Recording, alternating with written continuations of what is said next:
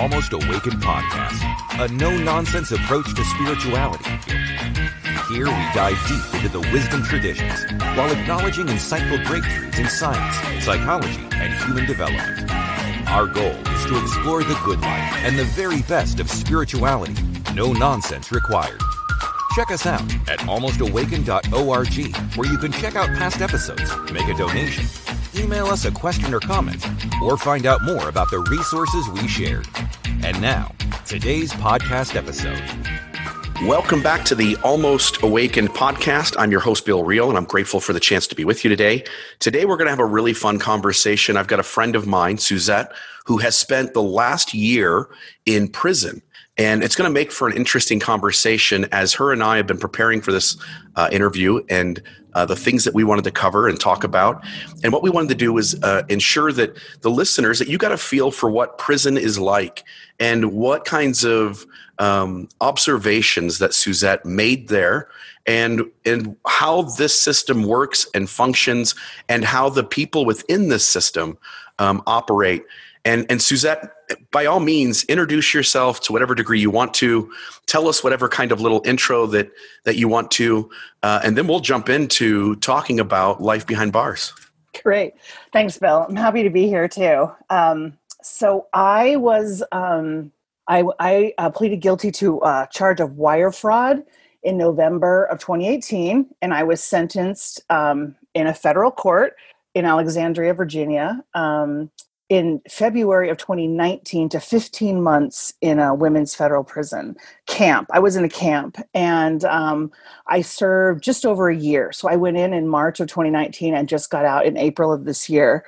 Um, so yeah, I, I learned a lot, had some crazy experiences, some you know funny experiences some heart-rending experiences and i'm just looking forward to talking to you about what my life was like for this past year again awesome. i was in a camp yeah. in the federal level. There's three levels you know and so i was in a, a, low actually i was at alderson federal prison camp in west virginia which is where martha stewart was um, many moons ago. But so the curtains there are fantastic. Oh yeah the curtains are so great. We don't have curtains in prison. Are you kidding me? So the the first thing i want to ask because whenever i see uh, prison portrayed and, and, we'll get to the second question i want to ask is the difference between a prison camp and a prison. But i want to set up the first question which is when i watch um, prison being portrayed on tv or in movies it's always that first day where it feels like all these guys get on a bus and uh, the prisoners show up essentially at the prison and there now is this accounting um, you have to change your clothes. You have to get your supplies. You have to be shown the place you're going to sleep. And immediately there is some level of intimidation that happens that begins to tell you as the person who's entering the prison world that that who's in charge and how things are going to work. Maybe tell us that first day as you enter this space uh, what that was like. Sure. I'll tell my experience on my first day. However i want to um, just let people know that my experience was not as common as most people. I was a self surrender, which means that I was at home between the time I was sentenced and the time I came to prison. I put my affairs in order, I packed up my stuff. I was driven by friends to the prison and self surrendered there. Most of the people that I knew there, that was not the case. They were arrested put in a jail, a local jail, waited for the, you know, and so they were like either flown or transported in shackles to the prison. So I just want to make people aware there's a couple different ways to go into prison, and mine was certainly scary, but also maybe a little softer than some of my friends who were literally like armed guards, shackles, driven there, you know, um, and transported. So for me, I was dropped off. I, you know what? Now that I think about it, I think it was a one o'clock self surrender. So we pulled up to the gates, and I told my friends, I said, I am not crying. I am not looking back. I'm going to get this thing done. So I'm just walking in. Don't even hug me. Don't talk to me. I, you pick up a phone and you say, you know, my name, what your name is, and that you're there to self surrender. And then the guard comes out of the gate, picks me up, and I did. I did not look back. I just got in the truck and we drove into the gates you know, and it, Alderson, um, there's not there's not a big fence that goes around it. There's no barbed wire. It looks very much like kind of a small college campus. It's an open campus um, facility. anyway, they put you in intake. I think the hardest part, because at first you're just interfacing with the guards and the staff. You don't, you've not met any of the other inmates that you're going to be spending the year with, is that they take your clothes. I mean, that for me, I think was the hardest part because they strip you down absolutely bare naked. And they're standing there watching you the whole time you're taking all your clothes off and it's like they're stripping you of like this outside person and then they're giving you like these prison clothes. And when i stepped my feet into those prison clothes whew i have to say i almost shed a tear but i i held on and i was like nope i watched shawshank redemption. I'm not crying this. And um, anyway so that was hard. And also they give you men's clothes. You basically wear men's clothes in a women's prison. And I feel like at least initially, I felt like my femininity was stripped away as well. Um, so you're wearing, you know, khaki color, kind of scratchy khaki pants and shirts, and um, you know they even button the wrong way, like men's clothes. So you just feel like you're wearing baggy clothes, and they're of course they're ugly. Um, and then, so that part it was a little intimidating, a little scary, but you know you can I ask you, right. was, was it just was it was it just female guards as this strip down happens, which obviously is part in part um, a precaution to make sure that a prison a person entering the prison doesn't have any object on them, right? You have to yep. essentially be searched. And yep. is it just female guards that are participating in this, or there is there men standing there watching this occur as well? Yeah, we had male and female guards, but um, we were never strip searched or touched by any men. The only gotcha. a female guard was there when we were being stripped. And not, when I ever I would leave like the like the visitor center, we were also stripped out after that, and that was always a female guard. But we did have male guards, but um, but we weren't. I was never touched by a male guard, and I don't know of any real stories where people were. But anyway, that was the hardest part. And then when I met the other women, I was like, okay, okay, maybe I can survive this. you know. Yeah. So, yeah. So um, the strip search, the, you strip, you, you take the clothes. Um, yeah. What like do they do they show you where you're going to stay? Are the conversations friendly? Does it feel does it feel standoffish, or is is there a level of like respecting that you're now going about to enter this hard thing? Like how are these interactions going, and where do they take you after you you put the the outfit on? Yeah the outfit. Um, so I would the guards were neither friendly nor unfriendly that first day. They were just sort of abrupt. That's probably the best word. They were just abrupt and getting stuff done, you know. And the interesting thing, so you know, after I was processed and and had the clothes, so again, I'm a self surrender, so I'm by myself, and I wasn't with other people, and so they they give you this sort of mesh bag that has like your blanket and a couple of towels that I mean, the color of baby diarrhea. I kid you not, it's that green brown color. Um, and and they give you this kind of bag of like I think a toothbrush and and they're like and they oh you have a badge. They give you your badge. You have to wear a badge around your neck the whole time that has a little card that has your picture and your id number. So you put that on and then they literally walked me out the door and they pointed up this hill and they said you live up there. You're going to be in building a unit 4 so just go on up the hill and just go and they'll and I was like, just walk up there by myself. I thought that was so weird. Like I wasn't, I mean, they said, yeah. So I'm like, okay. So here I am all by myself with this bag over my shoulder. A, it was March, end of March. It was kind of a sunny day. And I'm walking up this hill thinking, I'm all alone. I thought I would be escorted by guards the whole time, but no, I'm just by myself. I'm walking up this hill and I get up to the top of the this sort of hill where um, the, the housing unit. There's two housing units, and between them, there's this green area called the yard. And there's a track that goes around it, and there's picnic tables. And because it was like you know a sunny afternoon, maybe three, four o'clock. Actually, it wasn't four o'clock. It was three o'clock because they have a count at four. And I walk up. I'm like, oh my gosh, am I in, am I at college? Like everyone was wearing like these gray shorts, gray t-shirts. They're laughing. They're braiding each other's hair. They're walking around the track, and I was like is this prison? What's going on? People like kind of look like they're doing okay. And I don't know what I expected, but they were just kind of living life and hanging out. And they saw that I was new because you have these, you don't have your boots, you have these blue shoes. And so if you see people with blue shoes, you know they're new. So they were like, hey, welcome to Alderson. And I was like, oh my gosh, this is kind of friendly. So anyway, they show me where my building is. I go inside the building and of course, I walk in, I got this bag and my blue shoes, and so everyone knows I'm new. And a bunch of women just came right up to me. There, I mean, I didn't see any staff, just a bunch of you know other inmates came up and they were like, "Hey, hey, you new? What's your name?" They don't ask what your crime is. I always say, "How you long? How long are you here for? How long are you here for? How long are you with us?" That's what they want to know. And they were like, "Let me show you where your bed is." They're looking at my paperwork and they're pointing out, "Man, you have these bunk beds. They're just pretty, what you would imagine like at girls' camp kind of thing." And they kind of helped me get all set up. They showed me my bed and and helped me make my bed and just kind of got me settled in that first day. Isn't it interesting in society, whatever um, different kinds of people there are, that those same kinds of people exist on the inside, which is so there true. are helpers, right? There are people yeah. who are trying to keep everything running smoothly and trying to make everyone feel at home to some degree so that so that the drama is reduced um, there are helpers everywhere and even on the inside of prison yeah, absolutely. Absolutely. We did, there was uh, about three people on the unit that were kind of assigned, quote unquote, to like watch out for the new people and mentor them. But I mean, a lot of people came up and they're like, hey, do you need anything? And I'm thinking, I don't know. Do I need anything? I had no idea what I needed and what I didn't. I said, well, this bra fits terribly. You know, can I help? They're like, oh, we'll get, they'll get that tomorrow. And people brought me stamps so I could mail a letter home to my family. People like brought me soap dishes. They literally like put shoes on my feet so I could take a shower with, you know, flip flops on. And, and it was really a, really a gesture of much kindness when I first arrived. And, and really helpful. So what shout was, out to all you ladies in A4. love it. What what was your uh, living quarters or sleeping quarters like? What I mean, obviously, this has to be one of the first things you're introduced to is the place that you're going to be resting for this year when when you're away from everybody and not in the yard.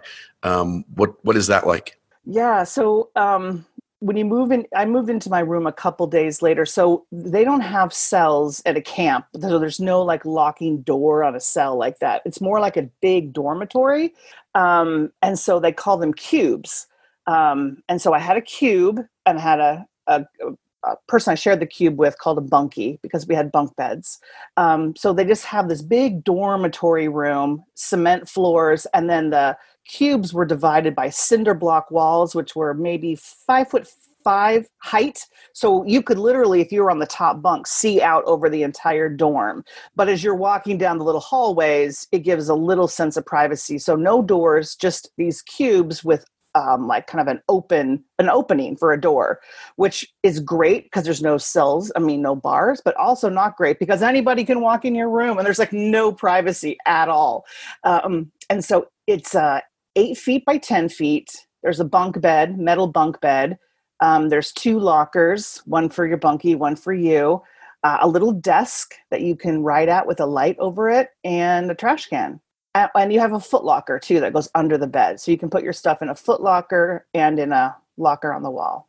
And that's it. I was I was in a cube that had a window. So the cubes on the outside of the building have little windows, not very big, with a shade, you know. So you could see out. So I used my actually my friends in prison used to tease me because I used to like to sit in the windowsill and like just look out and I used to eat peanut butter all the time because it was I don't know protein and it was good tasting.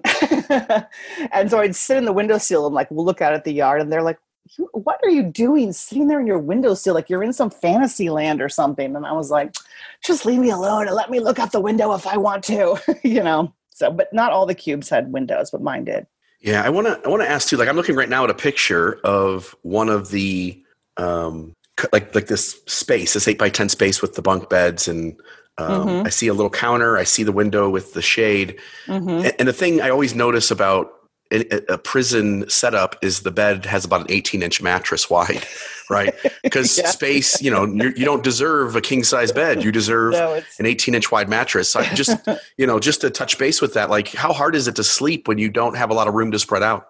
Yeah. Probably get um, used to um, it, don't you? You know, I, I had an okay time sleeping. I never had a super hard time sleeping, but yeah, it's like you can't roll over in bed. You literally have to lift yourself up and roll over. The mattresses are not very comfortable. So every time somebody would leave, if they had a good mattress, man, people were on that and they would like switch mattresses, right? So they would like run down to the person who was leaving and they were like, okay, you're leaving at what time tomorrow morning? And they were like, get out so I can have your mattress. And people were switching mattresses all the time, trying to find one that was a little thicker or, you know, whatever. But not super comfortable and people did different things to make them you know, a little more comfortable. Sometimes I'd stuff cardboard underneath the mattress to kind of like so the springs, you know, would give a little bit, um, make it a little harder. That was not allowed. And so if the guards wanted to be mean, um, they just take the cardboard out, get rid of that cardboard. Um, sleeping with one pillow was probably the hardest thing for me at first because you know I just was not used to that. Um, what else? Sleeping up high. I slept on the top bunk for most of the time I was there, and uh, that was kind of weird at first because you're like, oh gosh, whatever, roll off this thing. But I never did. No one ever, no one ever fell off that I can remember. Climbing up and down, that was tough because um, it's you know it's really metal and hard, so you can hurt yourself. People would crochet little um, like pads to put on the ladders so that they didn't cut their legs. Um, yeah, it was it was hard until you kind of adjust. You can have blankets crocheted or extra pillows crocheted, but that takes time to figure out.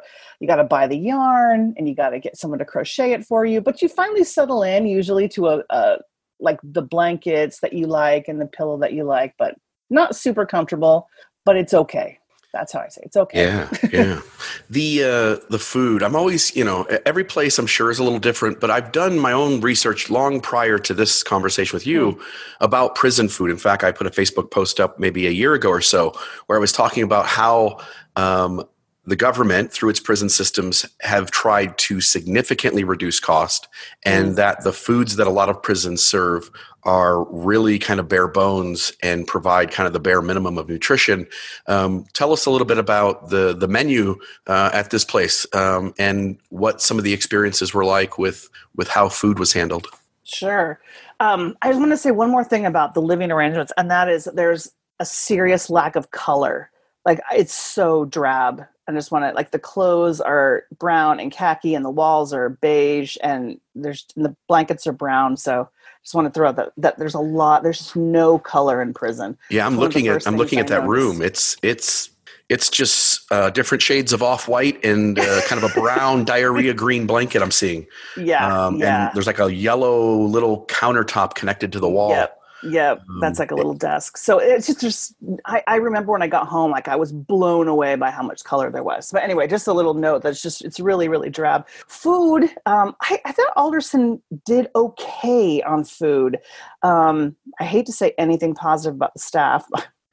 but um, I think that they did what they could with the budget they had. Um, so lots and lots of starch. People tend to gain weight in prison because there's the, there's a lot of rice potatoes starchy foods a lot Pastas, of things lot like that. pa- yeah pasta a lot of pasta every, every, salad you have was like a pasta salad with mayonnaise or something. Um, and a lot of like in the morning a lot of sugar you know like donuts frozen donuts that they would warm up you know and um thing you know cakes in the morning for breakfast like breakfast cakes. Um no really no fresh vegetables. That's probably the thing i miss the most. They usually had what they called a salad which was iceberg lettuce with some carrots sprinkled in and tons of dressing you know so they we had iceberg lettuce most days but we didn't really have very many fresh vegetables. We always had a vegetable but it was canned so all canned vegetables right? And mostly canned fruits too with the heavy syrup. Um, and so um, we could take a piece of fruit, either an apple or an orange, back to our dorm with us. Um, so we did have apples and oranges that were fresh, and I have to say they they tried to do a fairly um, for. I mean, they fed 800 women three hot meals a day. So you know that's no easy task to do on any budget. But we always had a meat item like a stew or a piece of chicken or a hamburger um, meatloaf, lasagna, and then we had a lot of starch choices, and then a canned vegetable, and then often this sort of iceberg lettuce. And lunch was the biggest meal usually that people attended. Um, breakfast sometimes, and then dinner, if it was good, people would go down. So, I mean, it wasn't great, and it was very cafeteria style, very rushed, like you had to rush to eat. Um, but I, I, have to say, also wasn't horrid.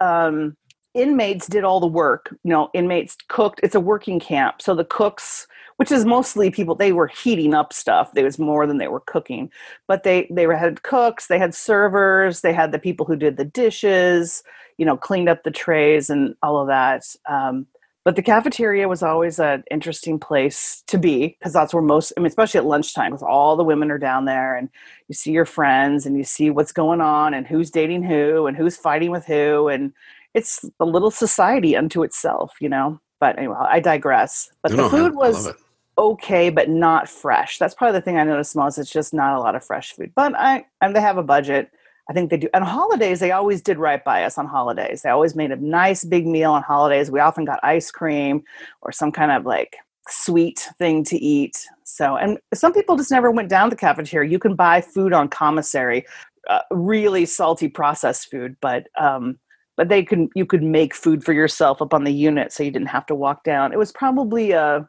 third of a mile, maybe, to walk from the dorms down to the cafeteria area.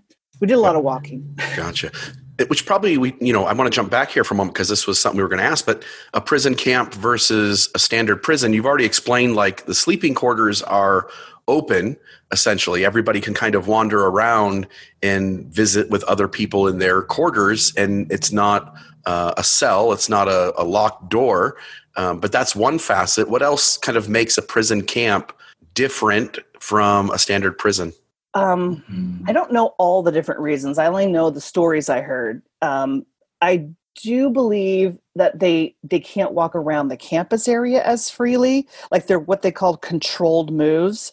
So they would say okay it's like 10 o'clock. You have 10 minutes to move to whatever building you want to go to next. Your work facility your classes.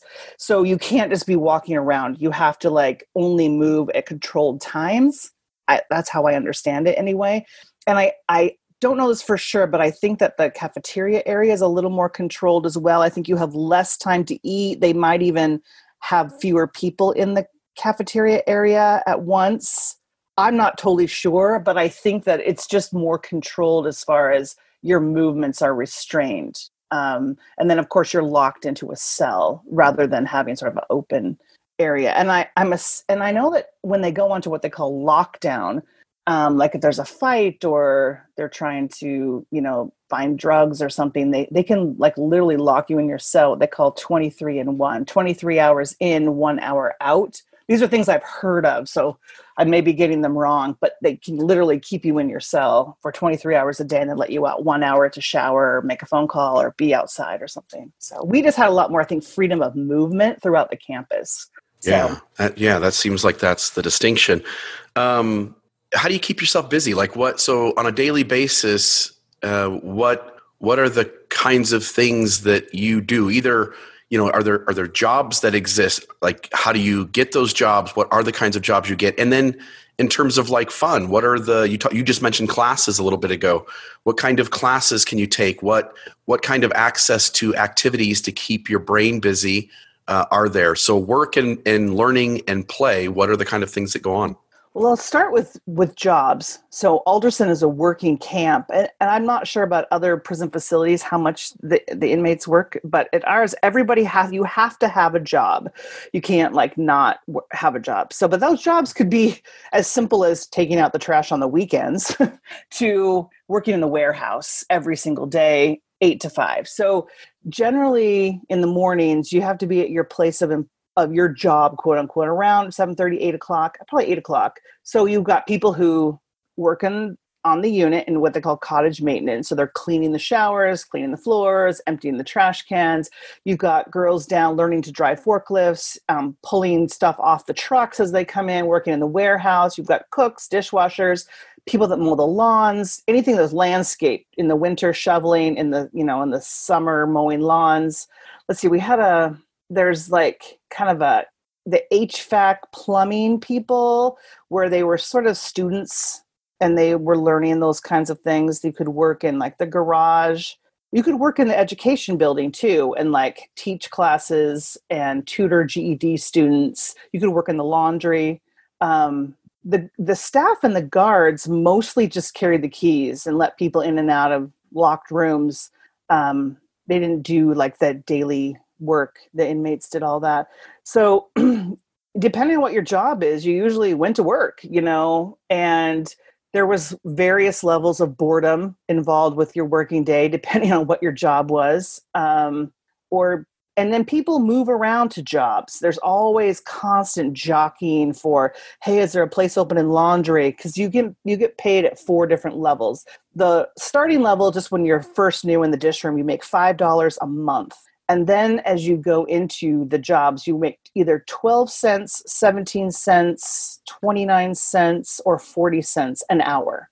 And um, the 40 cents an hour jobs are pretty rare and they're mostly down in food services and you have to kind of level up into the top level. And there's a lot of pulling people out of those jobs getting them fired getting into those jobs lots of who got fired today. People are always getting fired or quitting or moving around but there's a lot of jockeying for jobs and trying to get something that fits into what you want to accomplish in prison whether you want to just chill out for the next year you might want to empty the trash. If you really want to like just be busy go work in the laundry. You know people it kind of depends but it's it's tough because you have to get approved by the staff member you have to get signatures and it's kind of a little bit about who you know if another inmate can give you like a thumbs up to get into jobs. I mean i tried to get into education the entire time i was there never could get in. I just didn't know the right people. I heard rumors they didn't want educated people in in the education department because they were smarter than the staff or whatever. I don't know but it's just certainly the doctors that were there in prison were never allowed to work in the healthcare facility. So you know Right, right. what were some of the jobs, jobs? What were some of the jobs you held, and what was what was your first job? Well, the first job is the same job everybody holds, which is in the dish room. So you're at, you're working eight hours, mostly bored to death because you have to just sit down there between meals, and you um, you wipe the tables down when people get up from the meals, and then you run the dishes and the silverware through and bring them back out again. So yeah, that's dish room is where everybody starts. You got to be down there at five a.m. So you got to get up at the crack of dawn. There's always a little crew, you know, that that everyone's waking each other up. Get up, get up. You don't want to be late.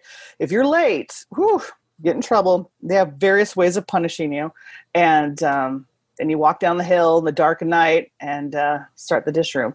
Um, and then I worked uh, very briefly in the warehouse. I did work um, in a place called Veggie Prep, where they do the vegetable prep and chop the vegetables. I worked in what they call detail cleaning, which was an afternoon job where you like went around the corners and cleaned and kind of got ready for inspection. And I also worked in the showers. There's a lot of work scrubbing showers. Um, so those are some of the jobs I had. So now, in terms of like uh, the education that you're talking about, these classes or chances to to learn, what access did the folks in uh, in this facility or this campus or this camp yeah. what what kinds of things could you and, and could you choose what things to take? What kind of things were accessible? And what kind of real education or learning is going on? So there's always a waiting list for everything. I, I didn't find there to be that many useful classes um, or education. What i can say about prison is you can generally learn what you want to learn. If you want to go get it and learn it you can usually find a way to get a book in or something but it's not they are not making it easy and they're not handing it to you. So you, you can start with of course there's tons of education there's a lot of exercise classes. Um, there's a there's a recreation center and so i did a yoga class. I went to yoga every day pretty much while i was there and you can take all kinds of aerobics classes and yoga classes and different things like that. So they did have a lot to do there. Now there was also like um, the recreation classes like beading or card making, things like that, and crocheting or knitting. And a lot of people did that. I never really got involved with that. I was only there for a year and I just had other things I wanted to do. So I did not take a lot of the crafting classes, but people do. And there's usually a waiting list to get in. And um, you can get into those. There were some music classes, and I, I, I saw people like learning guitar and things. I didn't really participate, but there were some music classes, mostly guitar. And but the inmates taught these, so these are classes that inmates are teaching: the yoga classes, the guitar classes. Um, as far as the education building goes, if you don't have a GED or you don't have a high school diploma, you are going to school. That's your job. You will go to school. I heard a variety of people talking about whether that school was good or not. They certainly were not able to handle learning disabilities, from what I could tell. And again, it's if you wanted to get your GED and you wanted to get in there and learn, you know, you could get tutors and people to teach you. And you could take your GED test. If you didn't really want to learn, then you probably sat around in school and rolled your eyes a little bit. Um, they had classes. I took a creative writing class, which I really liked, and they had an outside person come in and teach it. Um, and that was a great class. Um, I got on the you, you hear about the classes, you jump on the waiting list, and then they let you in. They did have a like an Alcoholics Anonymous. It was called Celebrate Recovery class, and then they had a variety of school type classes, math, but all of it. I mean, it was not interesting to me because I already been through school. But oh, you know, a lot of people took them if they wanted to. If you wanted to learn, they had some resources. But I really didn't feel like if you have a learning disability or you don't really know how to learn, you're not going to get very far. You either kind of have to pick it up and get people to help you or so that's what you know the classes were all about. I'm trying to think if I'm missing anything when it comes to classes. If many of my prison friends are listening, they're probably like thinking, "Why don't you talk about this?" And I can't think of any other classes. But education was closed a lot. I would say it was only open maybe four days a week, and you know, if it was closed, you don't go to class. So yeah, yeah. What about uh, what about play, recreation, sports? What what kind of things did the did uh, the the women there do to kind of occupy their time and have fun? Yeah. So I mean, there's of course um, everyone goes outside and walks around, and there's a lot of talking, hair braiding. Oh my gosh, the hair braiding, a lot of that, and then crocheting. People used to say you either you either crochet or you go gay. Um, so people did a lot of crocheting and knitting on the inside, and um, they a lot of reading too. People read a lot um, in their bunks. I did a lot of reading myself um, and writing letters. There's a TV room, um, and you can buy a radio and listen to TV. So you can watch TV. You can play cards, play games. Of course, the game room and the TV room are the same room, so it's always very noisy in there, and people are you know often fighting over chairs and TV shows and things like that. So sometimes you get a little crazy. They had sports too. The probably the biggest, most kind of fun sport was softball. So in the warmer months, they had a kind of a gravelly, sort of gravelly, somewhat um, grassy uh, baseball diamond. And so the units would play against each other. And so if you weren't playing, you'd often go down, sit in the bleachers, cheer for your team. There's always rivalries between different units. Everyone knew who the good sports players was. That was always fun. I didn't play the sports, but I really enjoyed watching the baseball games or softball games. They had volleyball, outdoor and indoor volleyball, and they had a small bit basketball. And people would go and sit around the basketball court and cheer for the teams. And um, we did have a, a, woman in there who had played college basketball and was really good. And she often did the umpiring. Again, we we refereed ourselves and there was always sort of a staff around to monitor but all the things were basically put together by the inmates but it was fun we had fun watching volleyball games and basketball and softball and then people just did the things they liked. They read or crocheted or talked to their friends or played cards watched tv so that's kind of what we did for fun.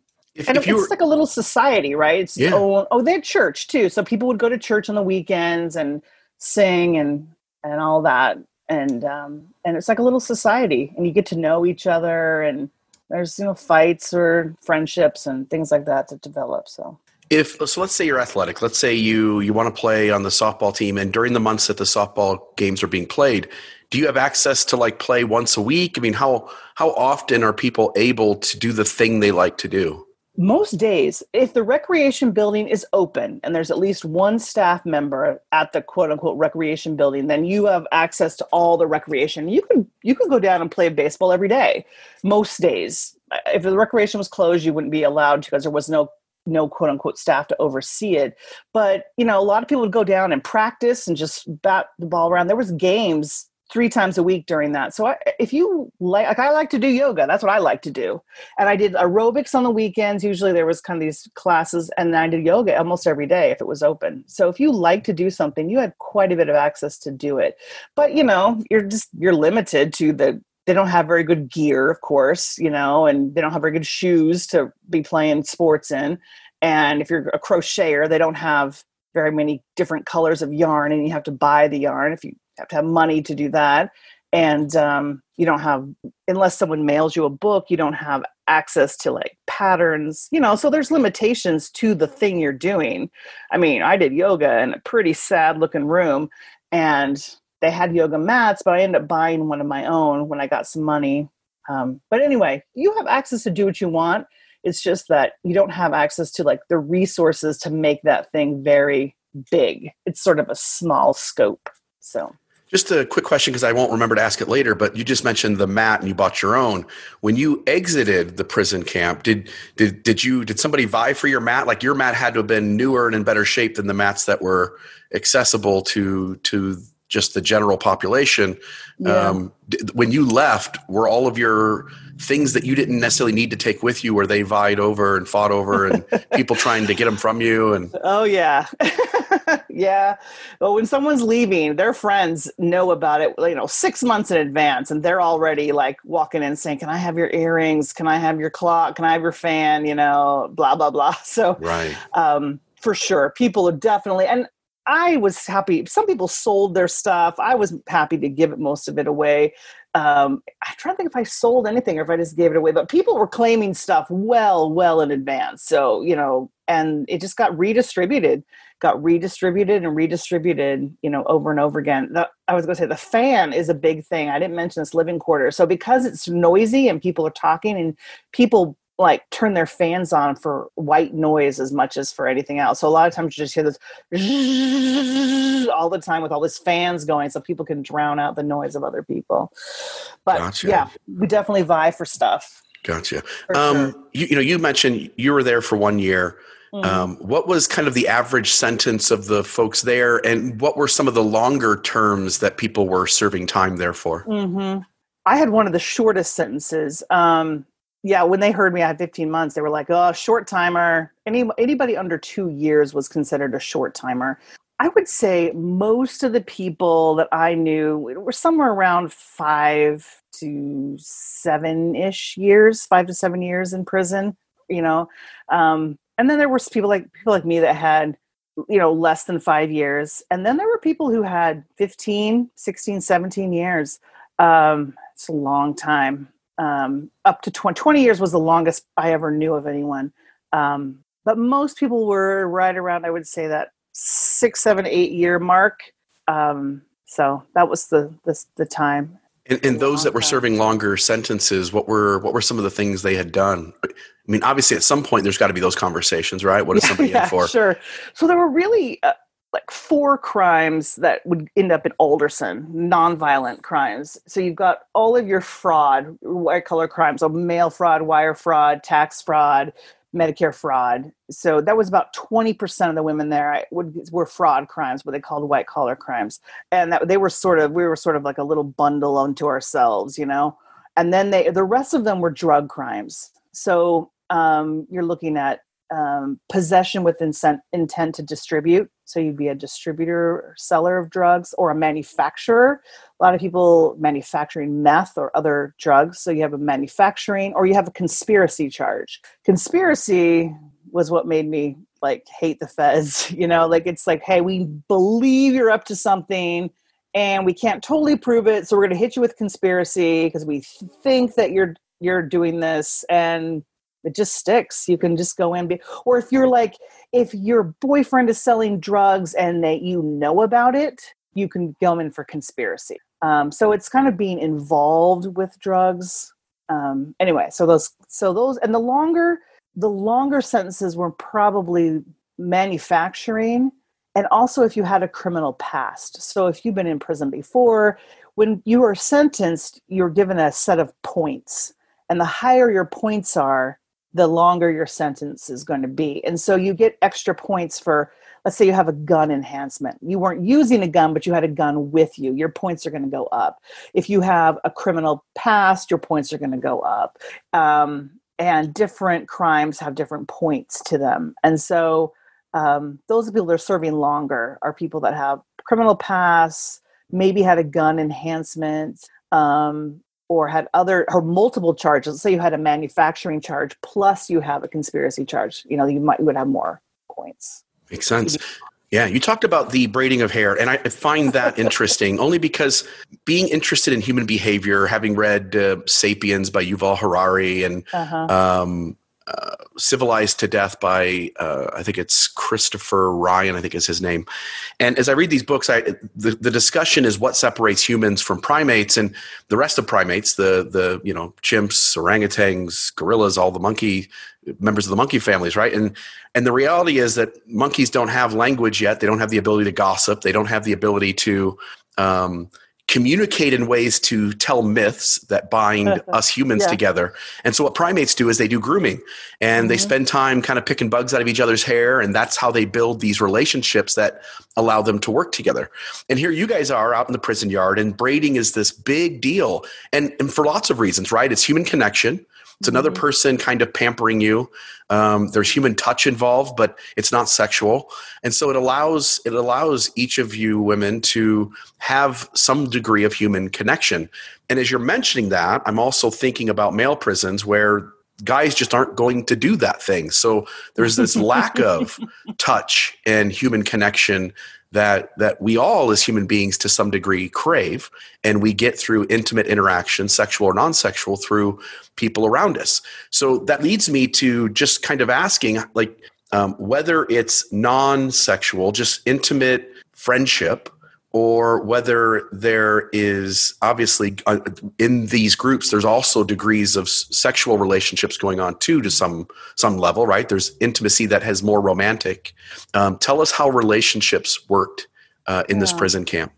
I would say most relationships were non-sexual um, but there was we were not allowed to touch each other but we did.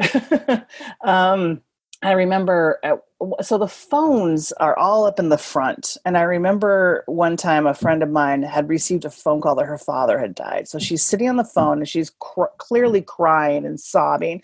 And so her friends are starting to gather around her and they're sitting on the benches and they're putting their arms around her and hugging her. And she's crying. And everyone else is sort of like, what's going on? You know, and they're like, oh, her father died. And so, you know, the guard comes out and they're like, What's going on? You know, because you're not allowed to touch each other. And they're like, Oh, father just died. And they're like, Well, let's go take care of it. And they, and they were just like, You can't be up here. You can't touch her. Go back to your cubes, you know.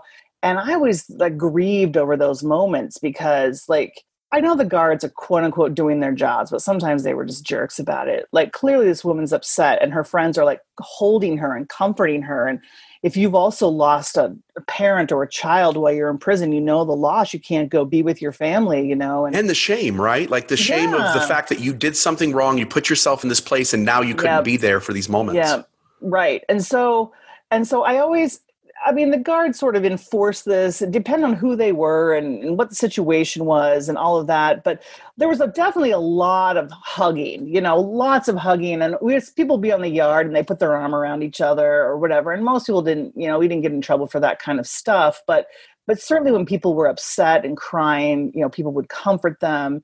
You know and i think that the hair braiding was as much about the creativity. You know either there's no uniqueness there. You're all dressed the same. And so when you braid your hair not only is the person who's braiding the hair able to show their creativity but the person who's getting their hair done is able to show a unique style that they have that sets them apart.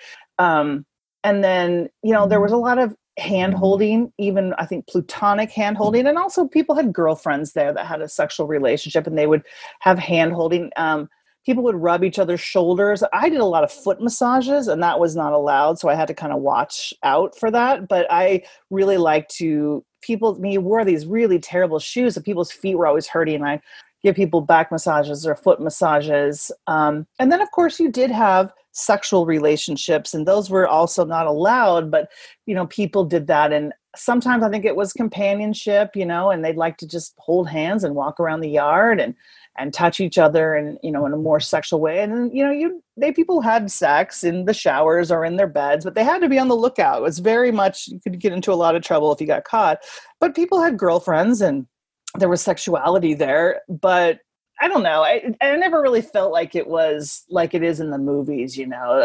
I don't know, like being raped or or having it be really crass. I always thought it was much more tender and and people had the relationships that I don't know, you're there for a long time, you know, and um if you are a lesbian and you go in, then you of course you'd be looking for that. Some people are more bisexual or they just choose to have sexual relationships with women while they're there. Um, but that was the minority, I felt like. It happened and there was some relationships, but that was more the minority. but there was touching, you know, hugging and and putting your arm around each other and you know rubbing shoulders and comforting and things like that what kind of punishments would happen so if, if the guards walked in and they were they were just wanting to be an ass that day and uh, somebody is having some type of physical contact regardless whether we're talking sexual or non-sexual mm-hmm. and the guards are just in a bad mood what are the kinds of punishments that would come down if somebody's breaking the rules sure um, i mean it could be all the way from sort of like yelling at you, you know, like, Smith, what are you doing? Like, don't make me come back here. Stop touching each other. Kind of a gruff yelling at you. That's kind of a, you know, low level punishment. They could pull you into the office or pull you out, you know, onto the porch or something and give you a shakedown talking to, do you want me to write you up? Blah, blah, blah, that kind of thing. Um, or they could literally write an incident report. So if they wrote an incident report on you, it's called a shot. So like you, you would get a shot, which is, and so the incident report would then go for review to, you know, your counselor and you could lose your job. That's one of the things they could punish you with depending on you know what level your incident report was. They could fire you from your job. They could pull you out of your cube and put you in the common area so you would lose the privacy of your cube. They could take away commissary so you wouldn't be able to shop and, and buy things on the commissary. They could take away your email or your phone privileges so you wouldn't be able to reach out to your family. Um, and then probably the i mean the biggest punishment would they would remove you from the from the campus and they would put you in a, a higher security camp. So if you were caught with drugs or fighting or repeated sexuality, they would literally remove you from the camp. Um, and they would take you. So there's a place, it's called the Shoe, which is a, kind of a solitary confinement area. And I always literally thought, oh, I wonder why they call it the shoe. Like I thought of a shoe on your foot. It was I was halfway through prison when I saw in writing and saw that it was spelled S H U solitary housing unit. And i was like oh gosh it's called the shoe? Because it's literally that's the things but that's the acronym. that's the acronym. So we didn't have a shoe at alderson. So you couldn't be pulled out and put into solitary. You literally were removed and often taken up to hazelton or uh, aliceville or to another prison that was a higher security prison because you were just too high risk to be at that prison. So those are the different um, punishments. And you know depending on where you were with your commissary and your family like having your phone and your email taken away is a big deal. I mean you we do not have the internet. No internet no phones. The only way you reach out to your family aside from letters would be to call them on the phone or send them an email through this very clunky sort of email. It wasn't internet based it was like just an email system you know and if you had that taken away you know that really sucked. I mean it's just there's resources are so tight and so small that these kinds of punishments made a big deal. You know they were a big deal.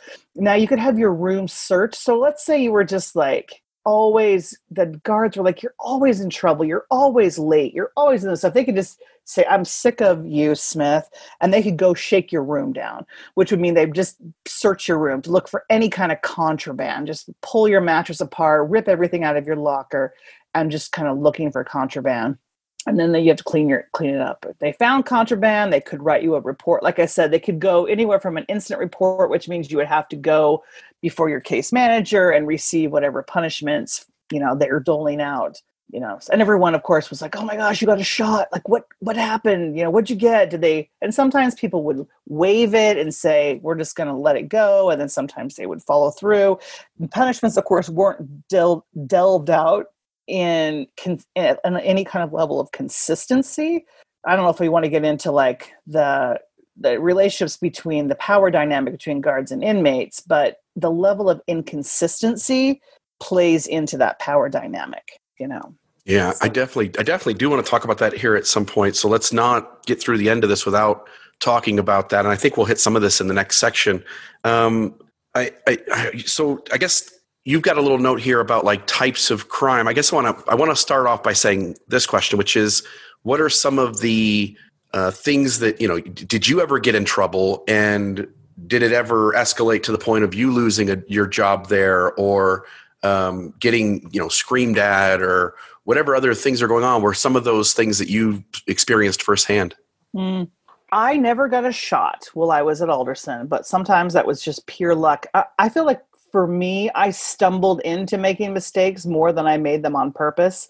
Uh, one of the funniest things that it wasn't funny to me, but it was funny to my, the other inmates is I just I just lived on the outside for so long I for, forget. So I had a commissary shopping day at 6:30 a.m. one day, and I had been working in the in the kitchen, so I didn't realize that the campus was literally closed until 6:30 because I'd been getting up at five o'clock and going down to work. So I was like, okay, I don't have to go to work anymore, but at that job, but I'm going to get up at 6:15 and I am going to get down to that commissary line so I don't have to wait for an hour. So I bust out and I walk down there and I'm halfway down to commissary. I look around and I'm like, oh my gosh, there's nobody out here. I don't think I'm supposed to be out here. There's nobody here. And I realized in my mind, I'm like, I don't think the campus is open. Now I could get an escape charge, which is like an extra five years if you try and escape Ooh. for leaving the dorm building before 6:30. But I was literally in my mind just thinking, I just need to get down to commissary. I don't have to wait in line. And my friends were like, uh, they called me Susie. They're like, Susie, I cannot believe you busted out of here at 6:15 and no one stopped you. So I kind of like got down to commissary and literally just like hid in the corner of the steps with my head down and waited until 6:30 when the campus opened. But so it's stuff like that that I would do sort of unknowingly, but had I been caught doing that for example, most likely they would have not given me an escape charge because I would have said, "Hey, I didn't know, like I was just trying to get to commissary, blah blah blah." They may have written me up and given me a shot, you know, and then I would have lost commissary or something for I would be what they considered out of bounds. So I was not I was somewhere I wasn't supposed to be. I was outside the unit before the campus was open. So you're called out of bounds. I did not get caught on that occasion, but you know, you can get in trouble. You could potentially get an escape charge. It would be unlikely, probably on my first offense, they would have given me escape charge, but you know, that's possible the for me i did get a lot of yelling at um, so during count time so they counted us seven times a day and at four o'clock and nine o'clock were what they call standing counts. So you have to be at your cube door standing silently while the guards walk through and count everyone. And count is important because they want to know if everyone's where they're supposed to be. So the guards had walked by and I sat down in a chair and was just waiting for them to clear the count. So I was you're technically supposed to be standing, but the guards had already walked by and counted me. So I had just sat down in my chair and I was just sitting there waiting for the count to clear before I so I could leave my cube. Well, for whatever reason, the lieutenant that was on that day walked down the aisle behind and I heard the keys coming. So I jump up and stand up in the doorway, but she saw me sitting. So afterwards she walked by and she goes, You on the porch. I was like, oh crap. The lieutenant, you know. So you go out there and you're in your pajamas, right? You're in your brown pajamas, and it's more of a kind of embarrassing. So you're standing there with the lieutenant who's in the white shirt, and the two guards are there. And she's like, Smith, why were you sitting down during count? And I'm thinking, what do you say to that? You know, I'm like, I apologize. You know, I I should have been standing. I, I don't know. What do you say? Like, why were you sitting? I don't know, because I'm bored to death and because I was already counted. And so she's like, you need to apologize to these officers for you could have messed up their count and then their jobs are on the line. And I was like, really? This is really over dramatic here. In my mind, I'm thinking this, but you don't say that because if you sass them, then of course they can, you know, give you a shot and you could be punished. So I turn and I'm like, officers, I apologize for sitting down on your count. I'll never do it again. You know, and she's like, that's right. You won't do it again. This is a this is just a stupid camp. If you were in a FCI, you would be in the shoe right now, you know, and they just kind of make a big deal about it. And of course, everyone's like, oh crap, Smith, you know, Smith, or because they called me Susie and the guards called me Smith. They're like, she's out on the porch. I wonder what's happening. And so everyone's waiting for you to come back. So, and the same thing happened to me a lot in the cafeteria because I was very social. And so I would like move around from the tables and like, here comes the lieutenant. She had it out for me, I'll tell you. And she'd be like, Smith, this is not your own personal social hall. Get out. You know, and they kind of, for me, I, I got yelled at more and I was, you know, I got searched a few times, but I never got caught doing anything that would really give me a shot. But I saw other people, a lot of humiliation. I felt like it was humiliation where they kind of pull you out, they yell at you in front of other people, or they pull you into the office. And depending on their mood and if they like you or don't like you, you know, they can, like I said, give you punishments. But that was kind of how it was for me. I didn't really get into a lot of trouble. Gotcha. I did get a tattoo, but I never got caught. I, if I got caught, they the other thing they can punish you with is they can give you more days in prison. So if I'd gotten caught with my tattoo, I could have gotten I could have gotten more days in prison. Which what did, what did you get? okay, we'll just move on. Next question. so you're not supposed to get prison tattoos, but I was like, I don't know anyone who's ever been to prison. By the grace of God, may I never go back to prison. I got to take it for the team, right? You got to get a prison tattoo in prison, right? That's what you have to do it. So I got one. I have it. It's on my back, and uh, it's an A. It's an A with it has bars and uh, bricks in it, and a little flower and a cloud, and it stands for Alderson. And I wanted to be reminded of the bricks and the bars and and the beauty, so I can remember the beauty within the confinement. It also is a throwback to the Scarlet Letter, and it also stands for awesome. You know, authentic. I love it. So. I love it. Tell us. Um, so you've got a little note here: the types of crime at Alderson, yeah, uh, and the types of women at Alderson. So let's let's go through those. But um, I'm also curious, kind of in that question, is there are there hierarchies in terms of the prisoners? Again, a lot of our experience as human beings uh, is is male prisons and what how those are portrayed in movies and TV shows, and the hierarchies that exist based on what kind of crimes people commit. So if somebody is a, a child predator of some sort or uh, hurts children and that's why they're in, in prison mm. um, they are the scum of the of the of the ladder right mm-hmm. and and certain crimes put people in a higher hierarchy how did that how did those kinds of things work where you were at and then the point you wanted to make which is what kind of crimes exist inside and mm. what types of women uh, exist in in these prison camps Sure. Like I already kind of mentioned the different types of crimes that got you got you there. Um, I'm trying to think where I want to want to go. So the hierarchy. Um, I feel I felt like this is my this is just very anecdotal. I, if my prison friends are listening, they're probably like, "That didn't like wasn't like that." But this is how it seemed to me. The white collar criminals, the fraud crimes, really to me felt like not really part of the hierarchy very much they tended to be um, more educated and I don't know, they just really were not involved with drugs and not that often. And so I don't know, they just sort of were kind of a, an animal unto themselves. Um, as far as the women that are there, so we're in West Virginia. So people who are there are coming from Kentucky, Tennessee, North Carolina, Virginia, West Virginia, most of them. I mean, there's some other places too, DC, um, Pennsylvania, but that's where most of them are. And so I, would say the racial mix was maybe 40% white, 40% black, and 20% Hispanic. Um, and I would say the white collars were probably 80% white and 20% black, and then the rest would be drug crimes. And to me, the drug hierarchy carried over into the prison hierarchy there weren't really any gangs that I was aware of at Alderson, but some of the gang affiliations from the outside, particularly in the Hispanic gangs, those allegiances carried into the prison, right? So if you were in a gang on the outside, you probably had those allegiances when you came in. But I never really noticed any gangs on the inside like you hear about. And there may be those in other prisons. Um, but that to me, it was like the drug hierarchy carried over into the prison. So if you had a longer sentence, it probably meant that you were a bigger deal in the drug world. If you were had a shorter sentence, there was there was a high potential you were a snitch. Snitches were the lowest on the rung and I didn't have any snitches on my case because I was I wasn't a drunk. But most people that were in there for drugs had a snitch on their case, and so snitches were super low on the rung. So if you were known to be a snitch, I always felt like people kind of looked down on you a little bit, um, and you never wanted to be known as a snitch. But like if you had a long sentence, I think it just signaled to other people that you knew what you were doing when it came to drugs, or you'd been around the block. Um, so and then I felt like the people who were the mo- most likely to like really hurt you or fight with you would be the were people that were more quiet. I mean, there was a lot of young girls in there running their mouth constantly. People were always swearing and yelling at each other and running their mouth.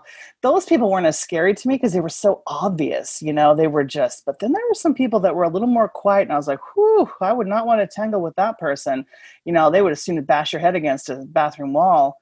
And there certainly were fights and there were was violence, but it was fairly tamped down. And um, i made some i think some fortunate alliances pretty early on. I mean if somebody had your back and they were known to you know eh, known to take care of business then you were kind of under their wing. And i made a friend with a girl named cookie really early on. And she was a girl from kentucky and she meant business you know? And uh, so i feel like i i sort of was under her wing a bit and there was one girl early on that bullied me a little bit and i never got hit or anything but i think she could have come after me or hit me but she didn't like me for whatever reason and but i i was under the wing a bit and so anyway that's i feel like the drug hierarchy trans translates into prison as the prison hierarchy but if you kept if you kind of laid low most people weren't weren't wouldn't fight with you you had to be in their face and be poking the bear and be bugging them and then they're a lot of verbal fighting first before the fist started swinging. So yeah, that's what yeah. I'd say. And you mentioned types of women. It, it, we, is that kind of what we've talked about, kind of cover it, or is there something else you wanted yeah. to add to that kind of idea? I just, I feel like there were, I met some very different types of women. Like I would say, like the rural poor whites, I had not had a lot of interaction with them in my lifetime until I went to prison and I met a lot of, I would say, rural poor white people. Um, with serious, serious lack of resources, unbelievable lack of resources. Um, racially, I think we were very self segregated. I made friends with the black women as well. Like, I felt like I was friendly with them. Um, and it was harder for me to identify sort of their socioeconomic space because I'm not as familiar with black women as I am with white women. Um, but I would say that a lot of people came from backgrounds that had very poor resources, just lack of education, lack of family cohesion, um, lack of money, just a lot of lack of resources, lots and lots of lack when it came to resource, health, dentistry, a lot of lack in those areas. Um, so those are the types of women I met. Uh, the verb conjugation was ridiculously awful. I never got used to that. Oh, it was just terrible. I had a really hard time with that. So, gotcha, gotcha. Um, let's start talking about a little bit about the, the struggles that uh, that happen on the inside. Um, let's start off with kind of the relationship between uh, those serving a sentence and the staff or guards, and mm-hmm. what you saw as healthy or unhealthy in those interactions. I thought in general the interactions between the staff staff and guards was pretty unhealthy um, with the with the inmates, and most of that was because of the power dynamic that existed between them. I mean, obviously. Um, the guards and the staff had all the power and we had none of the power but not only did we not have any power we had extreme lack of resources um, and I just feel like that kind of a power dynamic isn't good for anyone, right? To be able to have 100% authority and power over another person and be able to fire them from their job, get them in trouble, make their life harder, or make their life easier is just, it's not great. All the guards and staff were, I would say, 90% white. We were in West Virginia. And so this leads to, I feel like the only way to get what you want if you're a prisoner and resources are slim, is to manipulate and lie and coerce and cajole and try and figure stuff out. So you're not acting in a very trustworthy way, and the guards know this. They don't want to get taken advantage of, but they don't know how to help you anyway, and they probably don't want to. So they can get sucked in. So the dynamic was always more about pulling one over on the guards, and the guards were always trying to catch you. And I think also probably the most unhealthy thing that I saw was the infantilization.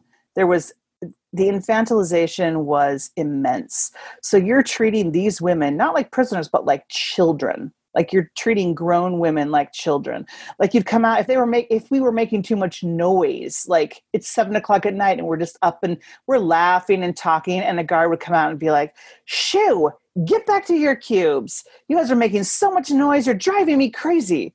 Well that's something you would say to a child. And like we are in our house. We are in our house and we're all talking together. And someone has the power to come and shoo us back to our rooms because we're making too much noise. And so i feel like that's just not good. Like, we know who's in charge. We know you're in charge. If you bill have a boss at work you know he's in charge. He doesn't have to t- yell at you and tell you you're stupid or tell you to go home or any of those things, you still know he's in charge. He can treat you with respect and you can have this relationship that's respectful and still know that he's in charge. I never saw that kind of respect. And so that is one thing I feel like sets prisoners and inmates up really poorly to come back into society because they have no modeling of what it's like to live in a social hierarchy where clearly someone's in charge and someone's not in charge without this level of disrespect or fake what I would call fake respect. And so you're you're like literally waiting in lines like school children. You're eating with plastic silverware on plastic trays and you're just and there was a lot the inmates would like have a lot of baby talk i would between them and i feel like we were just treated as if we were little kids. Now if you were to pull a guard on here they might say well if you act like a child i'm going to treat you like a child and certainly some of us acted like children. But there was no modeling for uh, appropriate respectful interchange and i feel like that was really socially damaging. And i was really stunned by it when i first got there. And then i kind of got used to it. But um yeah just just the way like even asking a question i can remember when i was first there i was trying to get a prescription filled. You wait in line forever and you got to be in the right line at the right time. Oh it's so frustrating because you, you got to figure out all the lines. And i was said they didn't have my prescription. So i said should i wait like questioning like well should i just sit out here in the waiting room and wait? Are you going to fill it? You know i didn't know how this worked. And i think the guard misunderstood me. And he's like let me tell you something. In this environment i tell you what to do. You don't tell me what to do. I was like whoa. I was like i'm just asking. Should i wait for this prescription? He's like no come back at one. You know you have to get back in line at a different time. And so when you're learning all those things and you irritate people because you're saying, well, should I wait for it? Because if I was at Giant grocery store waiting for my prescription, I'd say, well, let's get some groceries and I'll come back in 20 minutes. That's not how it works. You get back in line and you get back at line at the time we tell you to get back in line. So I feel like that kind of infantilization and that sort of like inability to help yourself. Like you just you don't know when am i supposed to pick up my prescription? Or how can i be seen by a doctor? You just you have no ability to like help yourself move forward because you just hit these blockades constantly and there's no respect or knowledge. That was kind of a long-winded thing but i think that to me was the hardest part. I'm sure it's worse in other prisons because we have we had more freedom in a camp but you just there's no way to help yourself because you don't have any information. You just have you don't know how to help yourself so that's um, really hard yeah so you know as female prisoners you're you're obviously to some extent kind of a vulnerable group and one of the things I would worry about are that these male guards specifically are maybe abusing that vulnerability. And is there any dynamic there where you felt like the the male guards that work there were ever acting unhealthy uh, any sort of predatory behavior. You know, you see a lot of TV shows and movies, again, pointing back to media, where the male, there's always this male guard who's, you know, trying to have a sexual experience essentially with the female prisoner. And, and so there's this manipulation and behind the scenes things going on. Is that reality? Or, or did you feel like, at least on that level, the, the staff and the workers were all on the up and up and, and respectful uh, of boundaries, I guess, in that sense? Well, when it came to like literal like rape and sexuality, Alderson was hyper vigilant because about three or four years before I got there, the captain, gosh, what was his name? Groves, Groves, something like that. He was caught and convicted of 17 counts of rape. And so he's now in prison and um, he, yeah, 17 counts of literally having sexual intercourse or um, like uh, fellatio with a female inmate. And so, because that was so recent, people, the staff were hyper vigilant about not getting sexually involved. So, this captain, I mean, I wasn't there for this, this happened before I got there. He would be, he was giving the girls drugs and they would come and have sex with him. But of course, you can't give consent when you're a prisoner and you're up, you know, and the captain of the guard is, you know, wanting you to have sex. So, right, the power anyway, dynamic makes makes it unethical to begin right. with. Right. so uh, clearly unethical. So anyway, he's in prison now, but because that had happened, I felt like everyone was very, very cautious. I never knew of any male guards um, being sexual. Now, it may have happened. I didn't know about it. Um, and I never heard about it. However, I did feel like the male guards were inappropriate in other ways, like making comments. Now, this didn't happen to me because, man, I was waiting. I'm like, give me an excuse to write a PREA charge on you. But they would say things like, your pants are too tight, go down to laundry and get a bigger pair of pants, which to me is like sexualizing women, right? Like I want you to wear yeah. baggy clothes. I'm like, um, we are women. Like, so anyway, they could say that or I heard now this was this is a secondhand experience that some of the men, the male staff would say things like, Oh, here she comes with her makeup on.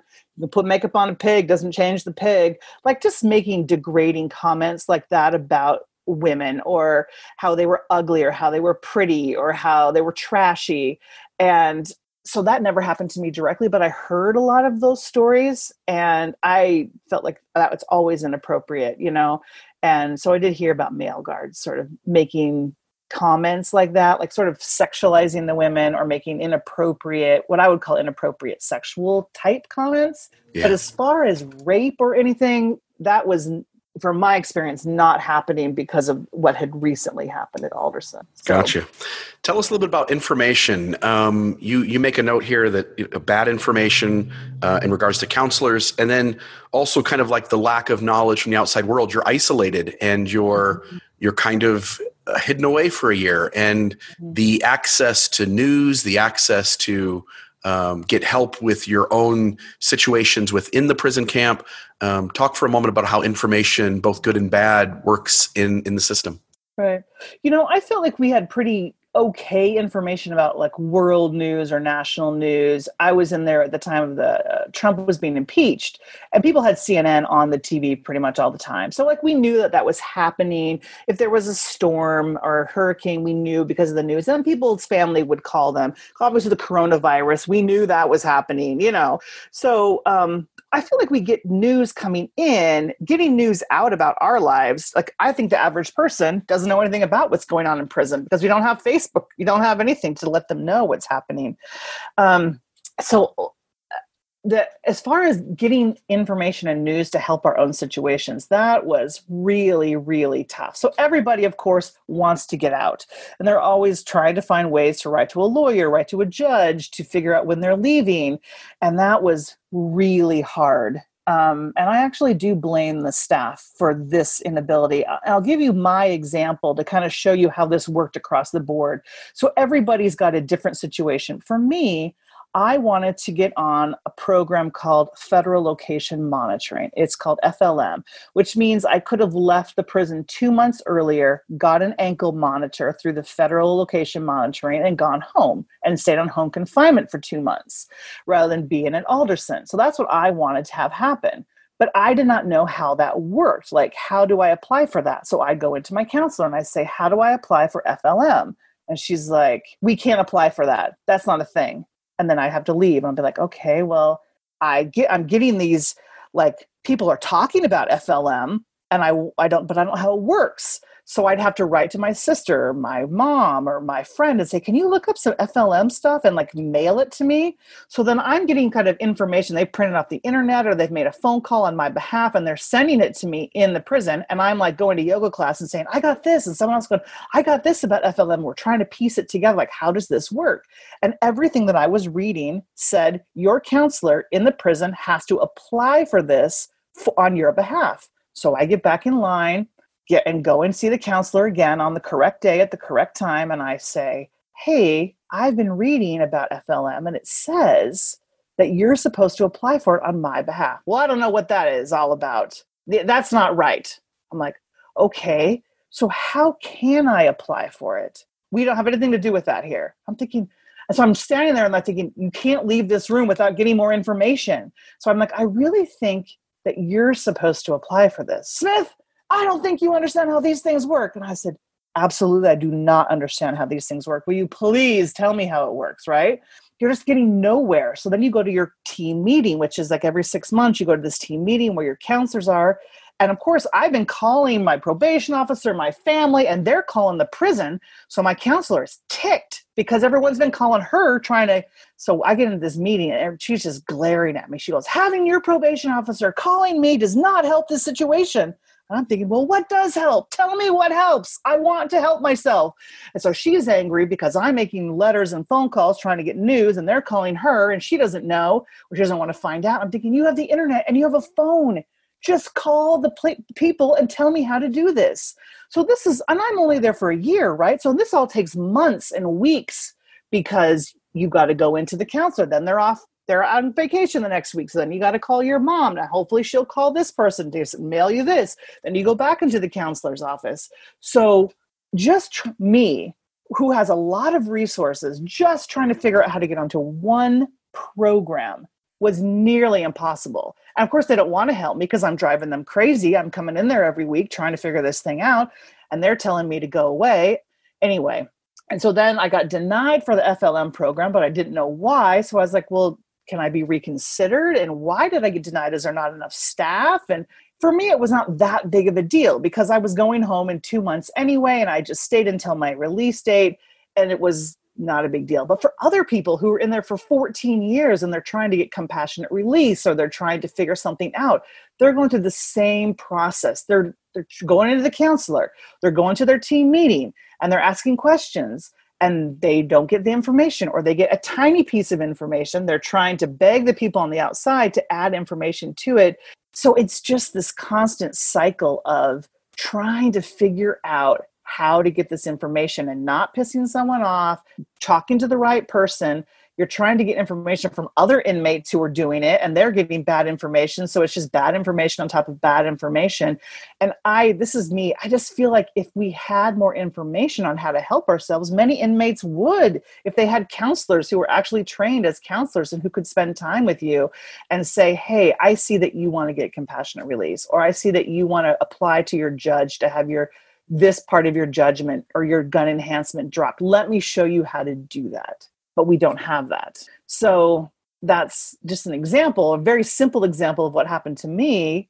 And you know, compound that by people who don't have resources, who are not very well educated, who can't read and write very well, who aren't getting information from their case managers, and who are locked up away from their families for 14 years, for 10 years it just it just compounds the situation you know yeah. so i really felt like that was really lacking that was a yeah. real lack is it what you just explained this uh, trying to essentially work through the system to have your sentence or accommodations adjusted is is that the kind of thing you mean when you say like in your notes here lack of information or lack of knowledge from outside communities?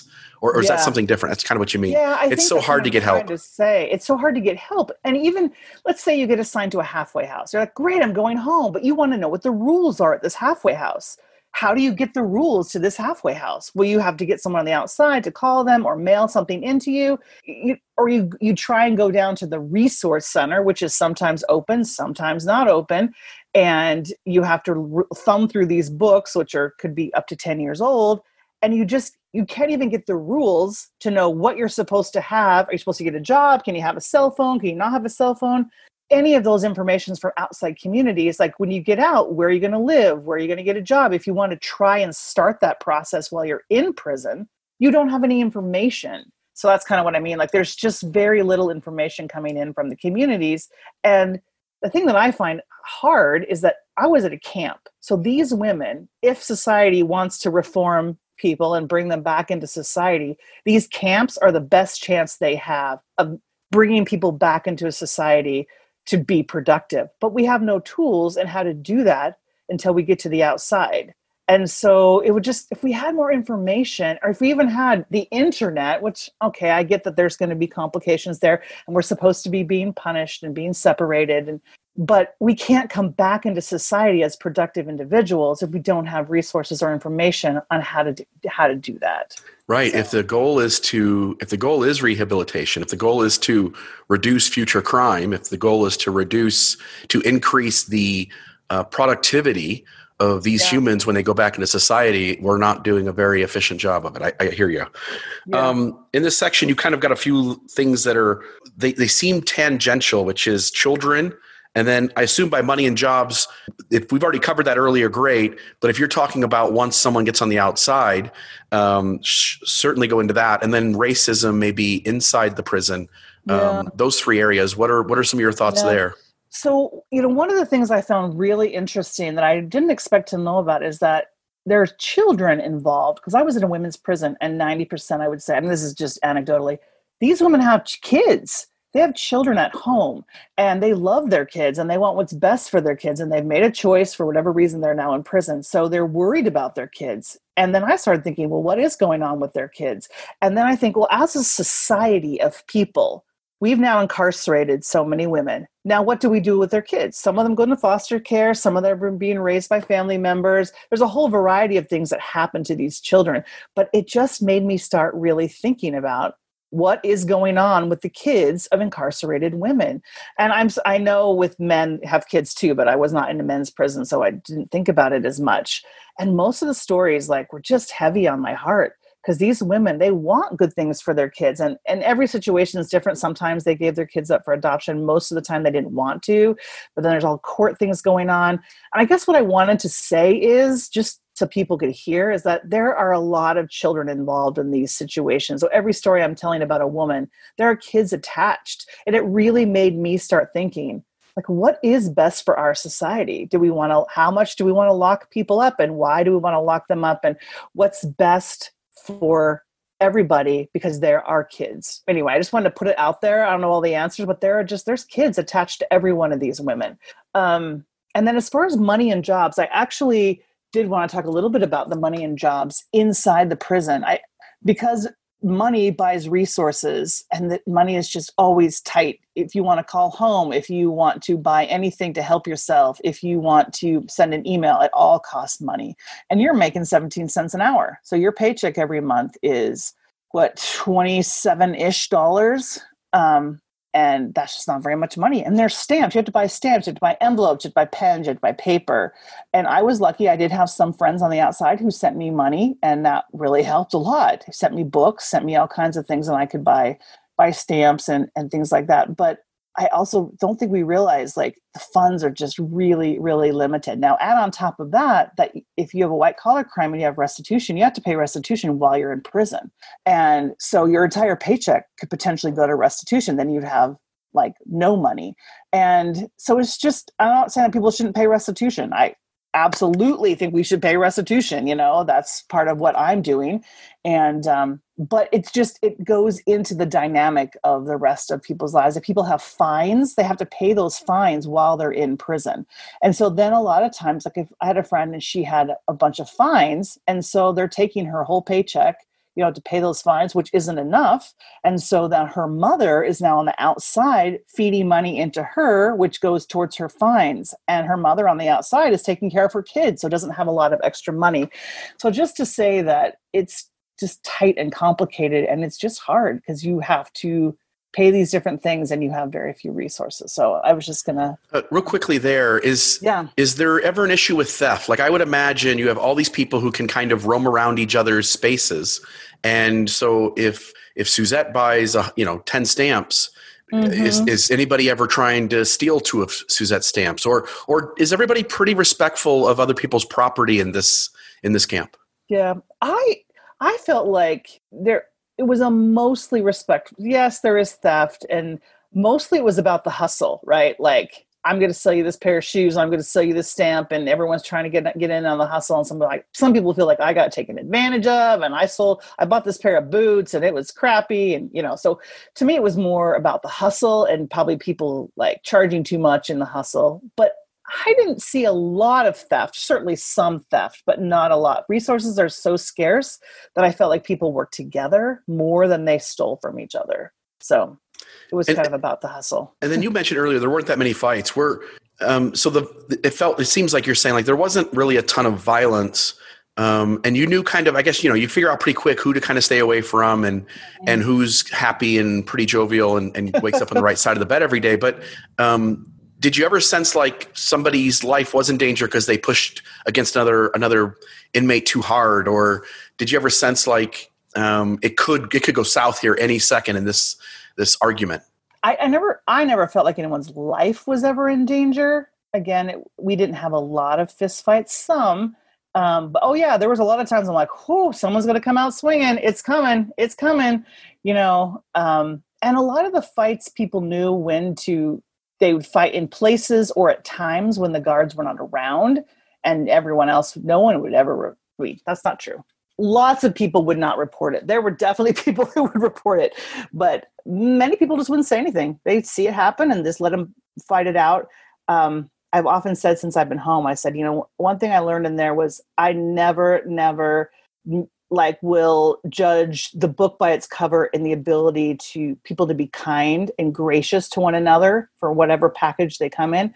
And i also will never put it past someone that looks very docile to smash your head against a bathroom wall if you provoke them you know? So people could escalate really fast really fast. And so you just if you provoke people they will they will come at you. Um, but i didn't see a lot of fights. Some.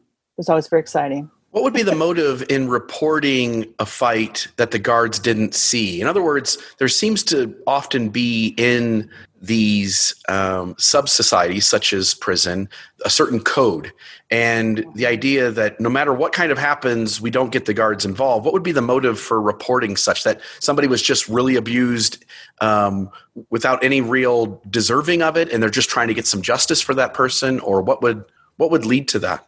Definitely, I would say the overarching feeling is don't get the guards involved. Let people work these things out. There's a fight, you let them you let them fight it out. That would I would say the overarching. But if you were going to get a guard involved, couple reasons. One that you did state. Let's say it was your friend, and your friend was like hurt, and you're like, oh no no no, this is not going down. You just hurt my friend, and this I'm reporting this because you're going to get in trouble for this. Um, the person that was in the fight might report it because they wanted to get the other person in trouble and they felt like they were in the right or some people are some people want to get other people in trouble because they feel like it you know it they don't like that person. Oh bill got into a fight and i don't like bill. So i'm going to go report him and say i saw a fight because he'll get in trouble.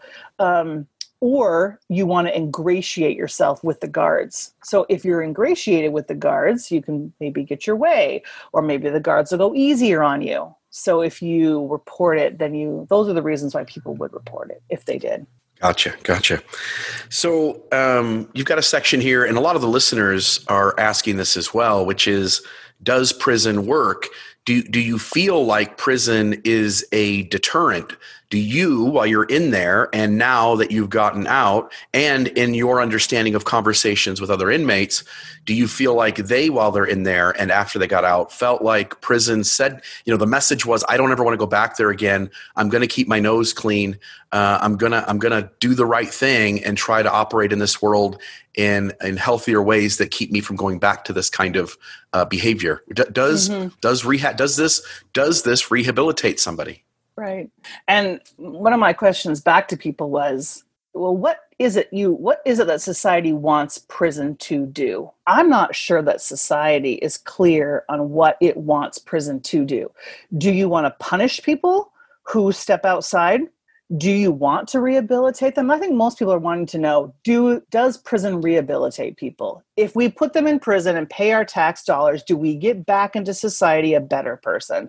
I think that's what they really want to know. Um, but I'm not sure we're really clear on what we want our prisons to do. You know, or do we want to remove people who are dangerous? I mean, I wasn't in a place where there were violent cr- criminals, so I don't know. I mean, do we want to remove people who prey on children? Do we want to remove people who are violent, or do we want to punish them, or do we want to rehabilitate them? On the punishment front, yes, I think prison is a punishment. I felt punished. I think the people in there feel punished um, because they're being taken away from their from their children, from their family, from their jobs, from their society, and so we we're being punished for the rest of our lives. Like i can't vote. I have a hard time finding housing and jobs. And i right now i'm on probation so i've got a babysitter following me around. So yeah that's a punishment and and we keep on punishing people. Um, so I, I definitely think it's a punishment. Now deterrent deterrent to me is different from punishment. And the deterrent i think is very individual. If you want to go back to a life of crime punishment will only make you angry right? It's just it's not going to make you hum it's not going to force you to be humble. It's going to make you angry. And you're going to be angry at caught you're going to say i'm going to go back out there and i'm not getting caught next time. Because let's go into law enforcement you know i mean again i'm speaking anecdotally. I do not have the numbers but they're you're picking up people. And again it's sort of random. Like let's say there's a hundred people cooking meth in the backwoods of this town in in uh, in Kentucky, and 50 of them either gets ratted out or they somehow fall into the net of law enforcement. So these 50 get hauled away and the other 50 are still out there getting away with it. So people are committing crimes. Some of them are getting picked up, some of them aren't. So once you get into this, it's just a machine, right? Like the prosecutors, they know what they are. You have to sign this, sign that, stand in front of the judge. It's a machine. And you just process these people through the machine, put them in prison. And um, so I'm not convinced it's this is just me. It's a great deterrent because if you if you want to be rehabilitated and you want to make better choices, prison can be a true time of reflection and betterment and me- making better connections. If you don't want to be rehabilitated, you just want to be pissed off at the police and the feds and go back out there, then you won't be. It's not prison that will rehabilitate you. But I think if you want to be rehabilitated, it's a good place to take advantage of some things. They had a drug program at Alderson, which I thought was really great. It was a residential drug program. I thought it was a, they did a really good job. The rest of the stuff, not so much. You're certainly not giving people job skills, at least not in Alderson. They're not getting job skills. The best their job they're doing there is probably drug rehab so they're having some pretty good success at drug rehab, but they're not preparing people, in my opinion, in other ways.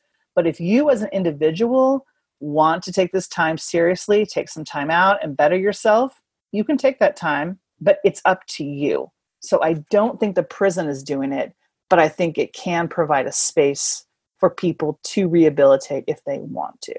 yeah.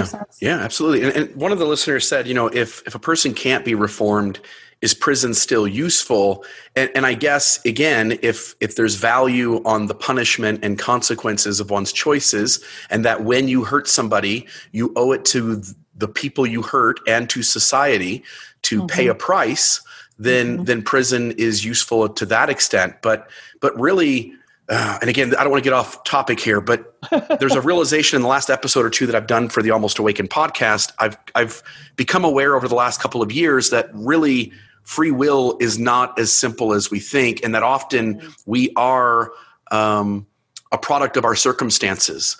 Mm-hmm. And um, mm-hmm. often we are traumatized by people around us, and and that trauma causes us yeah. to have certain mechanisms and behaviors. And so often, what leads to somebody being um, a shoplifter, a consistent shoplifter, to all the way being a serial killer, mm-hmm. is isn't so much like, oh, I'm just making a free will choice and I'm just choosing bad behaviors, mm-hmm. and and so punishment for a human being simply being as human as they know how to be mm-hmm. doesn't make a whole lot of sense. And when you enter the space of being um, awakened to some extent, it really feels like we all should start moving from punishment to rehabilitation. Mm-hmm. And if mm-hmm. the system doesn't rehab people, then maybe the system needs to change. Yeah. Yeah, it's it's it's complicated, but there are definitely people, and I would say uh, many of the women who dealt drugs that I knew of were dealing drugs to make money to feed their kids. So now they're in prison because of that choice, and they're definitely not feeding their kids now. You know, so but was that mother thinking about that? Yeah. And now and, their and kids have a greater chance of falling into these patterns of bad right. behavior too. So it, it seems like it's a cycle, and that often the system, which is designed to create less crime, actually maybe even creates more crime. I think it can. I think it can. And I think society, like you said earlier, needs to be. The question was if people aren't going to be rehabilitated, is prison useful? That's a good question. I don't know that you're spending a lot of money on prisons. The one thing that would be useful, in my opinion, is that if you have a violent criminal and you want to remove that person from society to stop that person from harming society, maybe the removal of that person it could be helpful. In a camp like I was in, I don't know. There's still drug dealers out there, even though there's some drug dealers behind bars. Some of them are definitely going to come out and they're going to be better and they're going to raise their kids up and they're going to do better jobs. Some of them are going to want to do better, but won't have the resources to do better. So we'll fall back in. And some of them don't want to do better.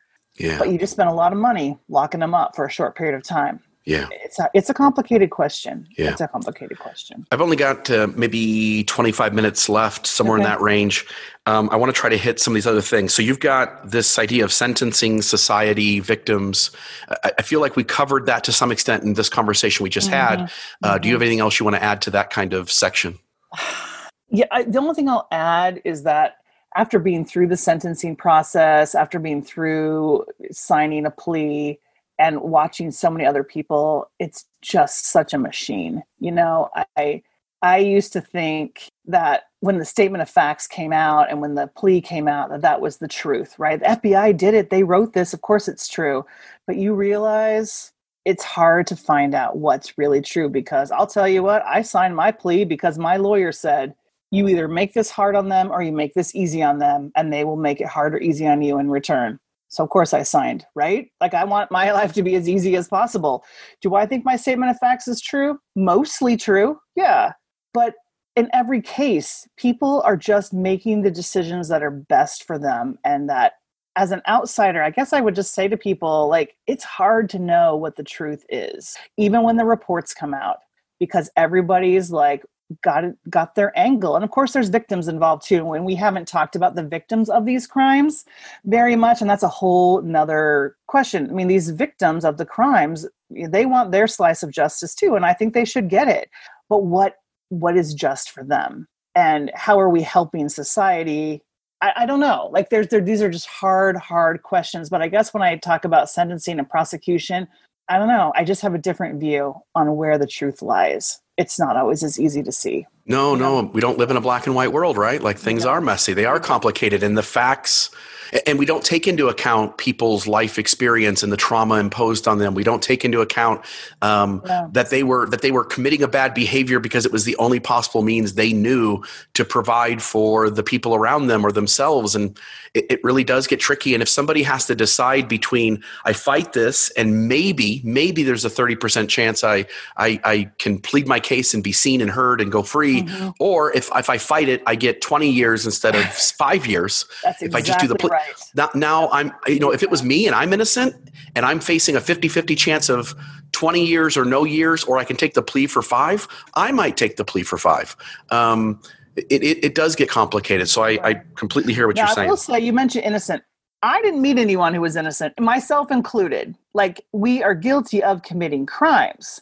So, that being said, what is, you're still going to want to help yourself. So, um, anyway, I'm, there certainly are innocent people who go to prison. I don't know that I met any. And again, I was guilty of my crime, but it, it's in the nuances, right? Like how guilty is guilty and what exactly really happened and what do the victims of these crimes need to feel better and what is a correct punishment for this crime and who else else is out there committing these same crimes who isn't being punished and doesn't matter so i think it's more those kinds of questions than whether or not someone is innocent or guilty you know what i mean right. It's right. we're slicing those hairs a little bit more So, Right. What is the appropriate sentence right for for the facts as they really are rather than the perception of the facts by a hundred different parties Right. I'll just give one example. So I was really curious about my drug crime friends and how how much time they thought they should spend in prison. So I often would ask them, go back to the day you were sentenced and you're dope sick and you're strung out on drugs and you're making some bad choices. From that day till the day you feel like you could have gone back into society and done right. Like how long would that be? I would say most of my drug friends, I call them drug friends, doesn't sound right, but most of the friends I had that had committed a drug crime, um, you'd say four years. Okay, well, let's say their sentence is 10 years. And they're saying in four years, I moved from that dope sick person to a person who really kind of got it and wanted to do better. But they got six more years. So society is losing six years. This is just an example of a person who could be back into society. And so, again, it goes back to these sentencing things that I'm not sure what the right answer is, right? Um, so society loses time on a person who was already rehabilitated four years in and has six more years to serve. But maybe somebody died from a drug overdose. How does their family feel about it?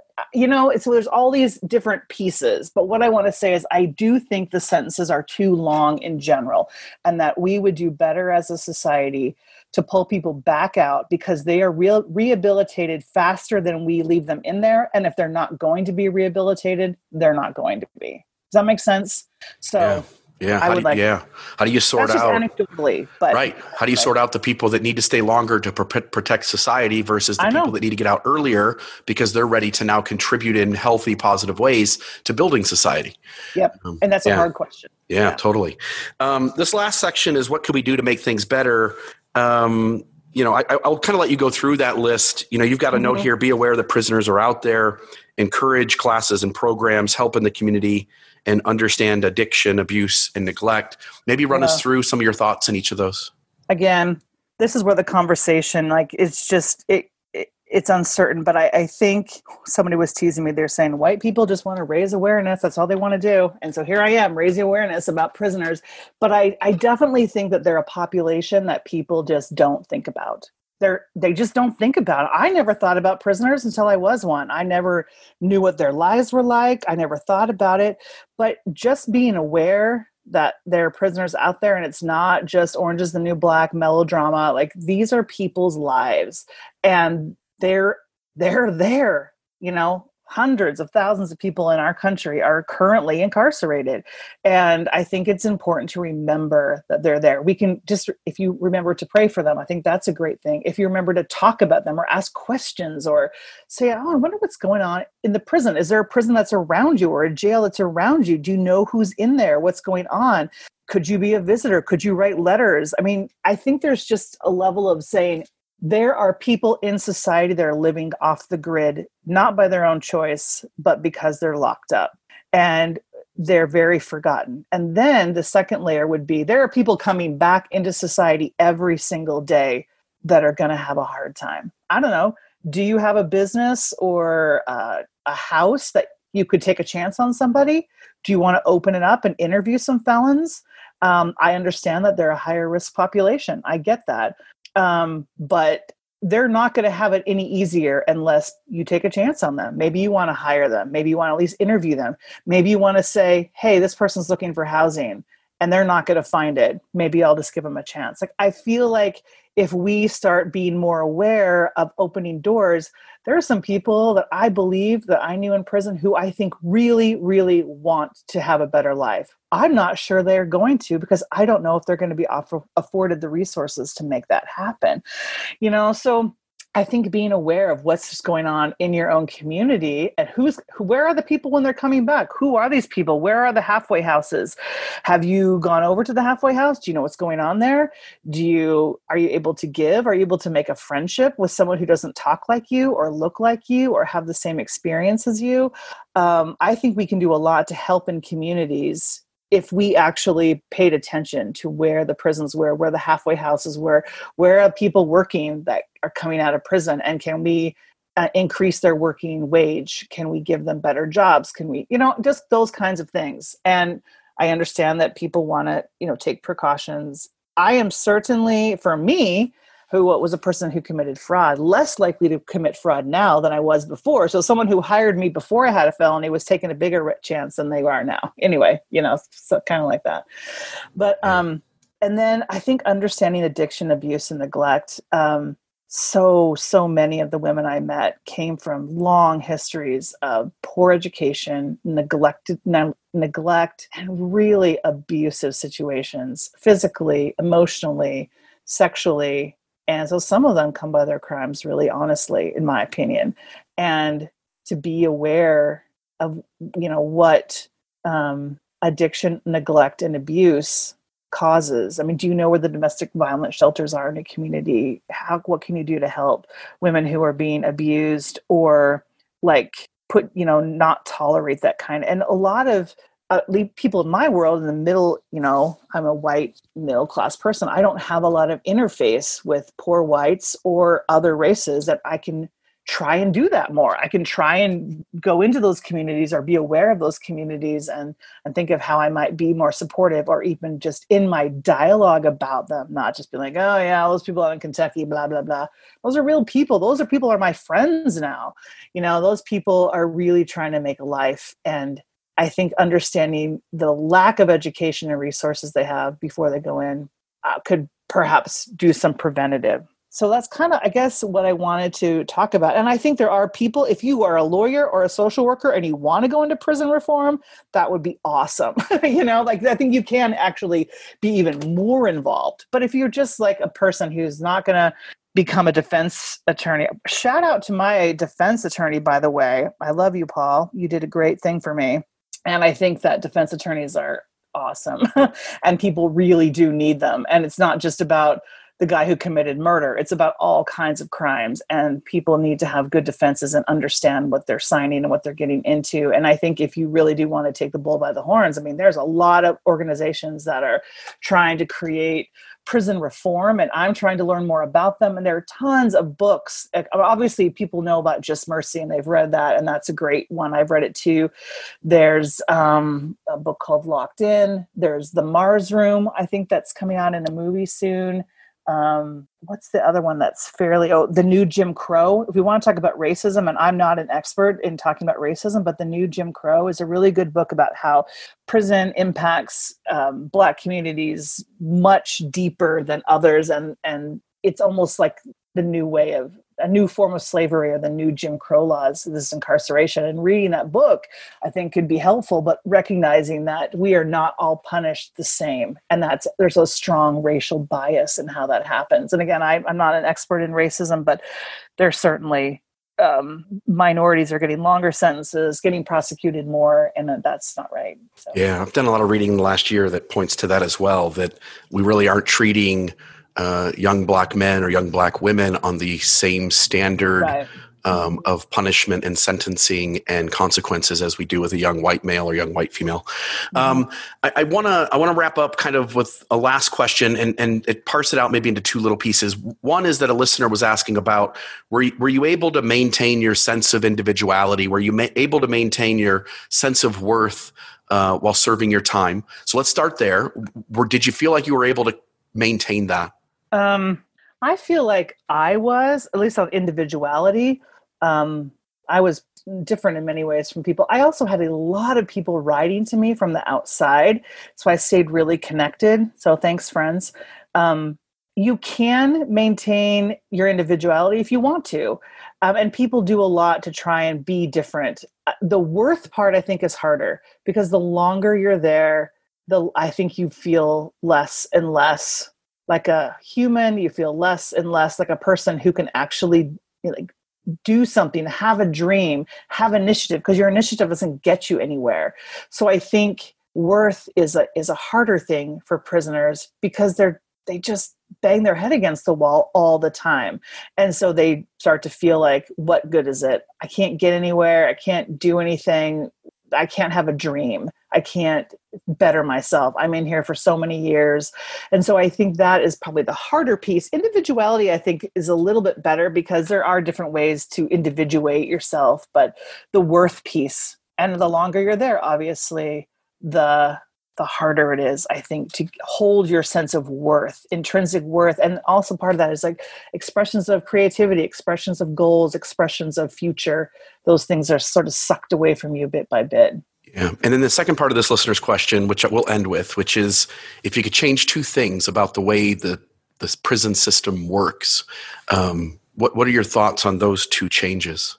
Is there is there something comes to mind that you're like man if we could just do this thing it would just make a night and day difference I definitely think if you could improve the level of respect between the staff and the guards and the and the prisoners and have a have the infantilization go away have a level of respect where they're working in a community where it's modeling a greater level of respect I think that would go a long way because you're going to then you're going to be able to step away from manipulative behaviors, lying behaviors, worthless behaviors and you're just saying, "Hey, we're in here, you're in charge. Let's make the best of this and treat each other with a level of respect." I think that would be go a long way.